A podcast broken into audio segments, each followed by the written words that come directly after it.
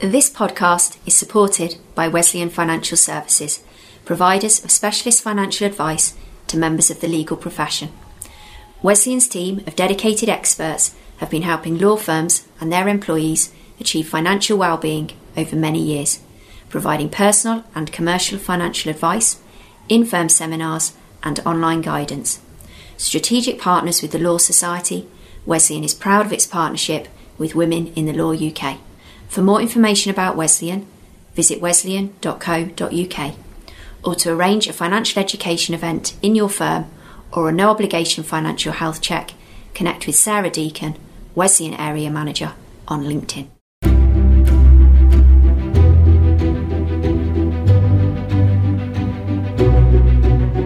Hello, and welcome to a brand new episode of Talking Law from Women in the Law UK. I'm Sally Penny, a barrister based in Manchester at Kenworthy's Chambers and the joint vice chair of the Association of Women Barristers. I'm also the founder of Women in the Law UK, an organisation which is passionate about supporting the next leaders in law. We put on regular events, host masterclasses, and also enjoy an annual dinner and conference. Do come and learn more about what we do at womeninthelawuk.com. You could also connect with us on social media. We'd love to hear from you. You can find us on LinkedIn. Just search for Women in the Law UK. On this episode, I'm excited to bring you an interview from Stephanie Boyce, Deputy Vice President of the Law Society of England and Wales. An experienced General Counsel, Stephanie is set to become the Vice President of the Law Society later this year and President in 2021 next year the first ever black woman to hold that post. I started by asking Stephanie how her appointment came about. Firstly, can I say thank you for having me? We are recording this episode during the coronavirus pandemic, yes. um, which of course is having a huge impact on the ability of all of us to practice safely and uphold the rule of law. But it's important, may I say, that we stay positive, we stay strong, we stay healthy, and where we can, we stay home. So, how did I become Deputy Vice President uh, of the Law Society? Would you believe me if I told you it took me four attempts to become Deputy Vice President? Four attempts? Yes, absolutely. Four attempts. I had my first go in 2015 I had been on council for about two years by that point. But such was the belief in my dream and my determination that I kept going until that dream became a reality. Amazing. I mean, that is so fantastic to hear. Uh, can I ask, why do you share that? Um, you know, many people wouldn't say, for example, we've interviewed lots of silks. Well, I have interviewed lots of silks, silks and QCs, uh, and people don't often share the journey or, or the attempts? What, you know, why do you share that and what do you think we can all learn from it? Because it's wonderful to hear. I share it because it's important for people to understand my journey. So people don't think I was an overnight success. Because, you know, if I was an overnight success, it was the, lo- the longest night ever. It's important that we recognize resilience and determination. And for me, I talk about the four attempts because the lessons for me were not just in how many times I didn't succeed. It, the lessons I took from the, the, the lack of success and I refined and I built and, and it propelled me forward. So I persevered until something happened. I pushed and I pushed and I pushed. And it's important that I tell that story so people understand that you don't just give up at the first hurdle the first obstacle. And many, many people have said to me, I would have given up after the first attempt. Yes. But Sally, I can tell you, I would have kept going. And if it meant a fifth time, a sixth time, a seventh time, I would have kept going because such was the belief in my dream and the determination that I had. And long before I became Deputy Vice President, I told myself that I was Deputy Vice President.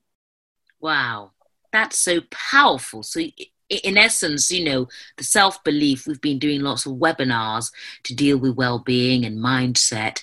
So the self belief is really important before one can even act on it. Absolutely. And the thing is, I've always said and absolutely believe that not every advice that people will give you is advice that you will take.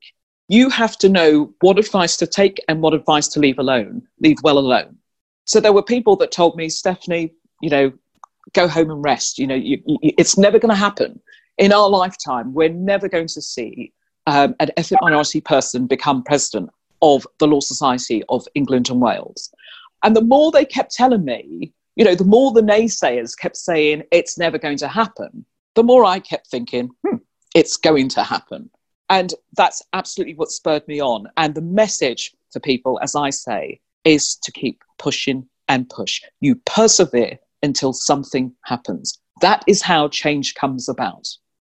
Fantastic. Because you will be the first black female president of the Law Society of England and Wales. I mean, that is historical. Absolutely. And to put it into context, uh, when my election was announced last year, the Times newspaper reported, absolutely, that I will become the first ethnic minority president of the Law Society in 2021. So, to put it into context, that in the almost 200 year history of the Law Society, you know, we've only had, I will become the sixth uh, female to become president. And as I say, the first black person as deputy vice president and vice president, as I will ascend to shortly. And then the first black person, the first ethnic minority to become president in 2021. A remarkable achievement. And I'm so honored to serve my profession, especially during these difficult times, and immensely grateful for the support that I'm receiving and have received. Fantastic. Well, I wonder if we can talk now about your journey in law and into our profession. I know I'm at the bar uh, and you're at the solicitor end, but how did you become a lawyer? Because you've had quite an interesting journey, haven't you? Well, absolutely. Growing up, I saw so many injustices being perpetuated around the world and people not being able to access their, le- their legal rights. And I chose to study law. And I think that's why so many of us choose to study law, is because we want to broaden our own awareness, knowledge, and understanding of rights and legal issues. And together with the confidence and skills needed to deal with disputes and enable access to justice and to make a difference. So for me, legal rights mean absolutely nothing if you don't know when those rights are being taken away or if you don't know how to enforce those rights. Uh, hence why I got into law because I wanted and want to make an absolute difference. What about the city? Can you just talk to us about the careers, and roles that you've had in law? Yes. So essentially, I went into in house in 2004. I'd been in private practice, and in fact, at that time when I qualified in 2002, other routes other than private practice were not really spoken about. People didn't tell you that you know there's an alternative other than to going into private practice and aspiring to become a partner in a private firm. I recognized very quickly, and having been made redundant twice in as many years, that the landscape was changing. The reductions in public funded work meant that I had been made redundant twice in as many years, as I said. And so it was important for me to take a view. And I went in house in 2004, landing my first job with the General Counsel of the Bar and solicitor to the then Complaints Commissioner. I then went on from there to work for uh, ACCA, the Association of Chartered Certified Accountants. I spent five years with them. I was promoted very quickly. I did a master's there in, in public law and global governance with King's College, University of London. And that then propelled me into to governance, taking up my first uh, general counsel role shortly after leaving ACCA, but not before I had worked for the pensions regulator. I went on to become director of legal services at the Chartered Institute of Arbitrators, and then went on to take up my first GC role, I think about 2017. I then studied, and I think, unless I'm corrected, that I'm the first office holder to hold another qualification from another body. So I'm also a fellow of what was previously ICSA, but is now the Chartered Governance Institute. So, a number of roles I've held with Ofsted, pensions regulator, corroborators, I've worked podiatrist, and lastly, in my own consulting company. Wow. Uh, so, actually, quite an interesting route, which you're absolutely right, is not talked about. Um, and indeed, I know I do a lot of research on these interviews, but I hadn't checked that, that you're the first uh, person to, to hold a dual qualification, so to speak, which is wonderful to hear. Can I ask you, Stephanie, what is there a case or a, scenario that really was a game changer for you in your profession? I think when I went to the Bar Council 2004, um, 2005, Re P, a barrister, was the most notable case there. And of course, you know, um, uh, that case concerned whether you could be a judge in your own cause. I was the instructing solicitor, so it wasn't reported that I was the instructing solicitor on that occasion.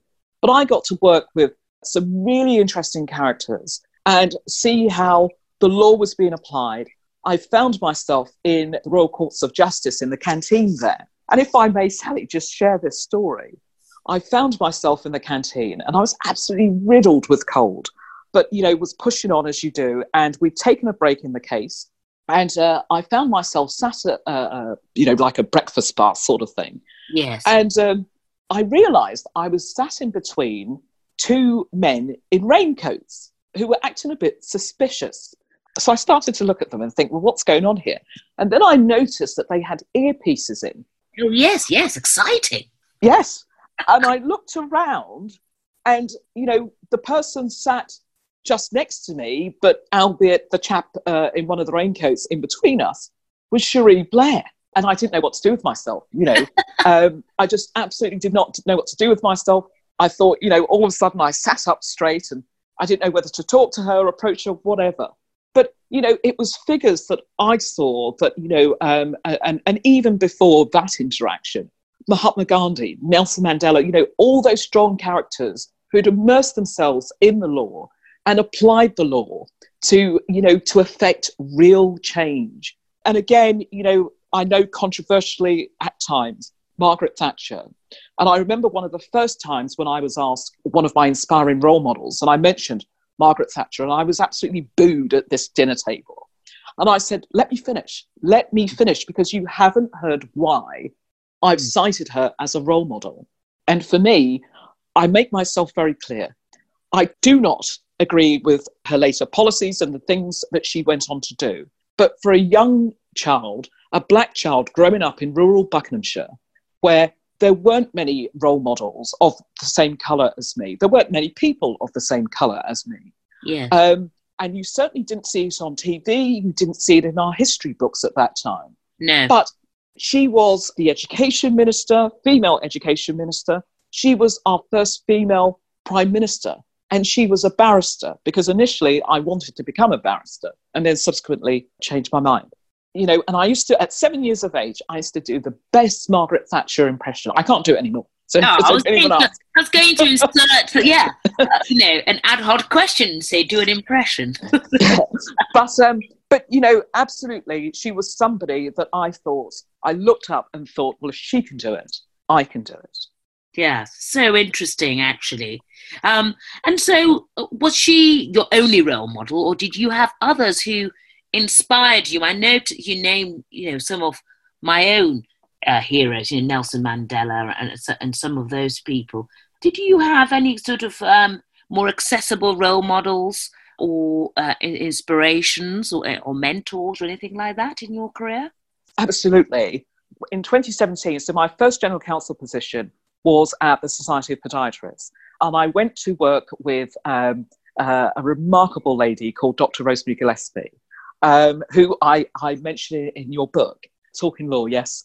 And Dr. Gillespie, when my energy had waned and dipped, she absolutely inspired me and encouraged me and uh, gave me the opportunity. And, you know, and it was absolute pleasure to work with her. So she was a more tangible person, uh, uh you know, rather than the rest, uh, perhaps, who have earned their place in history that we talk about past and present. Also, my grandfather, who fed me his hopes and dreams. But there are so many people who've inspired me into taking a leap of faith, from the man who had a dream to the one who took a long walk to freedom, and to the woman who dedicated her life to the poor and disadvantaged. And Sally, because of those people, you know, we are all benefactors of their of, the, the work of those individuals and the sacrifices they made. And I say true examples of the life of service. So, for instance, my grandfather, uh, well, my grandparents and my parents, who left the Caribbean to come to this country, the sacrifices that they made to come here, and for me to have and relish in the opportunities that this country has given me. Absolutely, absolutely.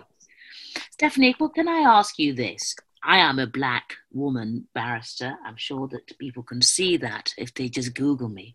But the work that I've been trying to do on gender uh, uh and race is really about improvement and showcasing those who exist. I wonder what your views are about diversity, social mobility in our profession, and really what can each of us do to improve it my view is is that the legal profession, whether that's at the bar, whether it's at the, uh, the solicitor end, the judiciary, is that the legal profession should be open to all, regardless of your background or wealth. You know, and it's my intention to leave this profession more diverse and inclusive than the one I entered. But Sally, this has got to be a shared ambition amongst each and every one of us.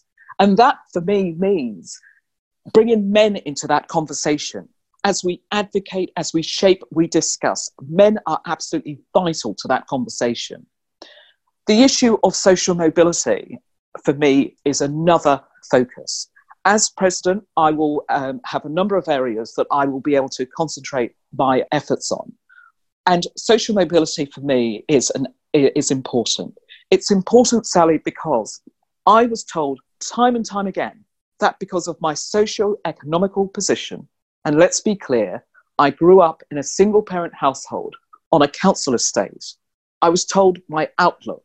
I was expected not to go to university, not to become, as I will become, president of the Law Society of England and Wales, but you know, to have achieved from where I was and where I grew up, and all the people who told me that you'll never make it as a solicitor, because you know you haven't gone to the right university the first time around. You don't come from the right socio-economical position. And what i say is there are lots of initiatives out there to try and address the issue of social mobility. And i welcome all of those but there is still much work to be done. And, and especially in this country uh, where social mobility in the last four years has been on the decline. And, yeah. and let's be clear sally that during this current pandemic it is likely that the issue of social mobility and diversity is going to be hugely impacted. And it is vital that we continue to keep the discussion alive and that we focus attention on these issues. Because whether as a black woman or a person of color or a male or female, gay, straight, disabled, poor, rich, whatever, we all want the same thing. And that is equality of opportunity and to be recognized for the individuals that we are. Absolutely. That's so so well well put. Um, Stephanie, can I ask you? You're obviously very passionate about many things, uh, and you've had quite an interesting career, as I said earlier. Well, what do you do about well-being? Burnout is high.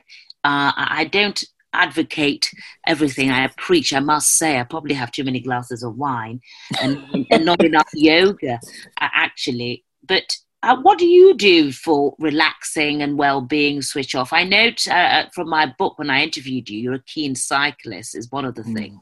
So what i did before this pandemic is slightly different than what i'm doing now. But of course the mental health of legal professionals is, is an absolute growing concern and of course more so in this current crisis.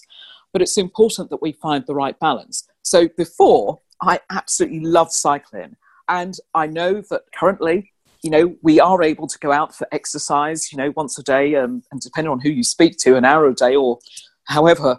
But I haven't taken that uh, opportunity to do so. So what I do is, is that, and I haven't found myself reading terribly outside of work whilst I've been confined.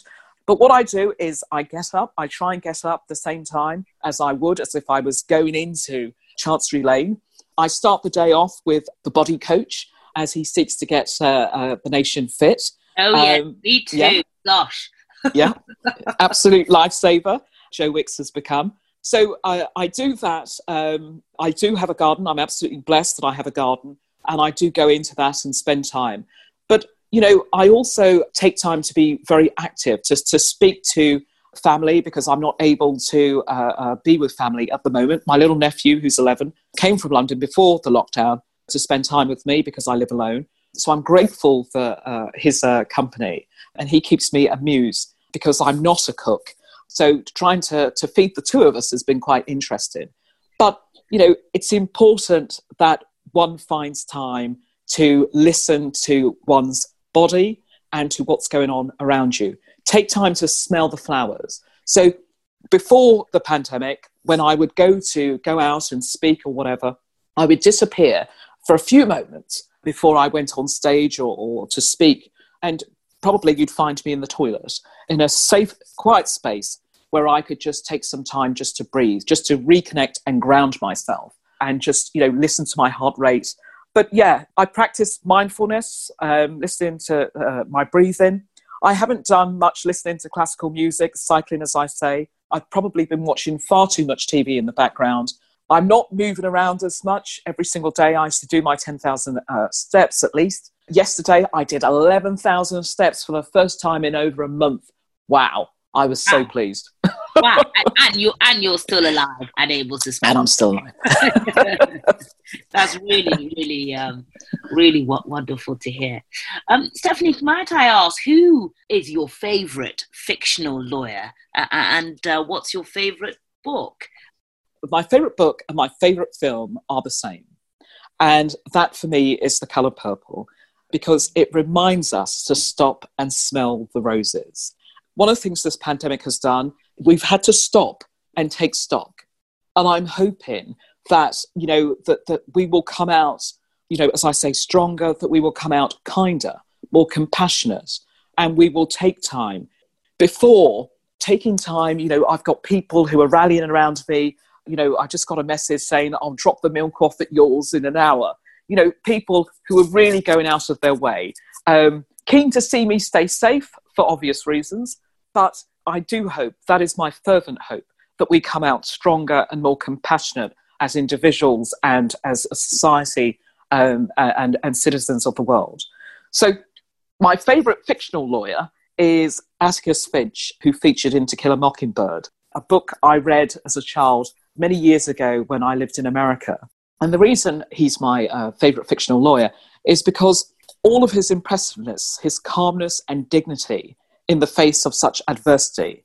And for the following quote You never really understand a person until you consider things from his point of view, until you climb into his skin and walk around in it. That resonates with me so much. It resonates with me so much because I remember at times thinking, I wish I could be that person. I wish I could be that person.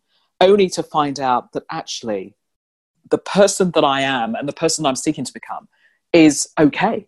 I'm a beautiful person and I can make a difference without trying to imitate or be like anyone else. That's so powerful. Thank you. Well, that just leaves for me to ask you really what's next, apart from taking your post as the president? What what what's next? What can we expect? You've got is it three years you'll be in post? No. So what will happen is this year I will go on to become vice president, which I will hold that position for a year. Then after the year, I will then ascend to presidency for a year. So what's next? I mean, we celebrated in December 2019, which seems almost like a long time ago, Sally. We celebrated the um, 100 years of the Sex Disqualification Removal Act of 1919. And, you know, we talked about the achievements within the 100 years from 1919 to 2019. Yes. The next 100 years holds the hopes and dreams of our future generation of lawyers. And for me, you know, when we're no longer talking about gender equality, discrimination, biases, because we've achieved equality for everyone, and everyone is able to reach and achieve their full potential because they have equality of opportunity and have not been constrained because of their race, their background, gender, disability, sexuality, age, and all those other things that are perceived obstacles. That's what I would like to see and what we must all work towards achieving. Because this world is a beautiful place and there is room for us all.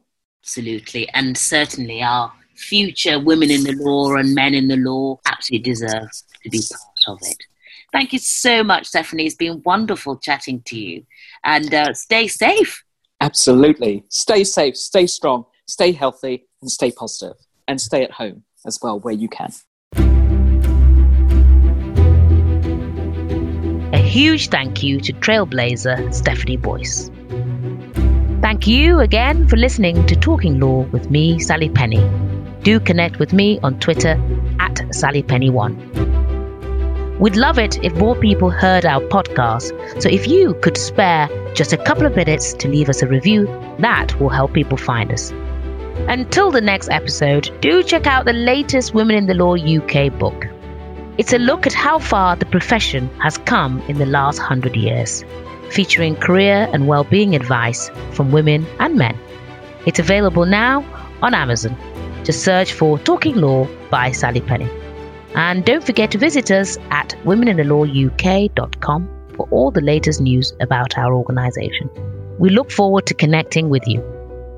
Talking Law was produced by Sam Walker and is a What Goes On media production. Bye for now.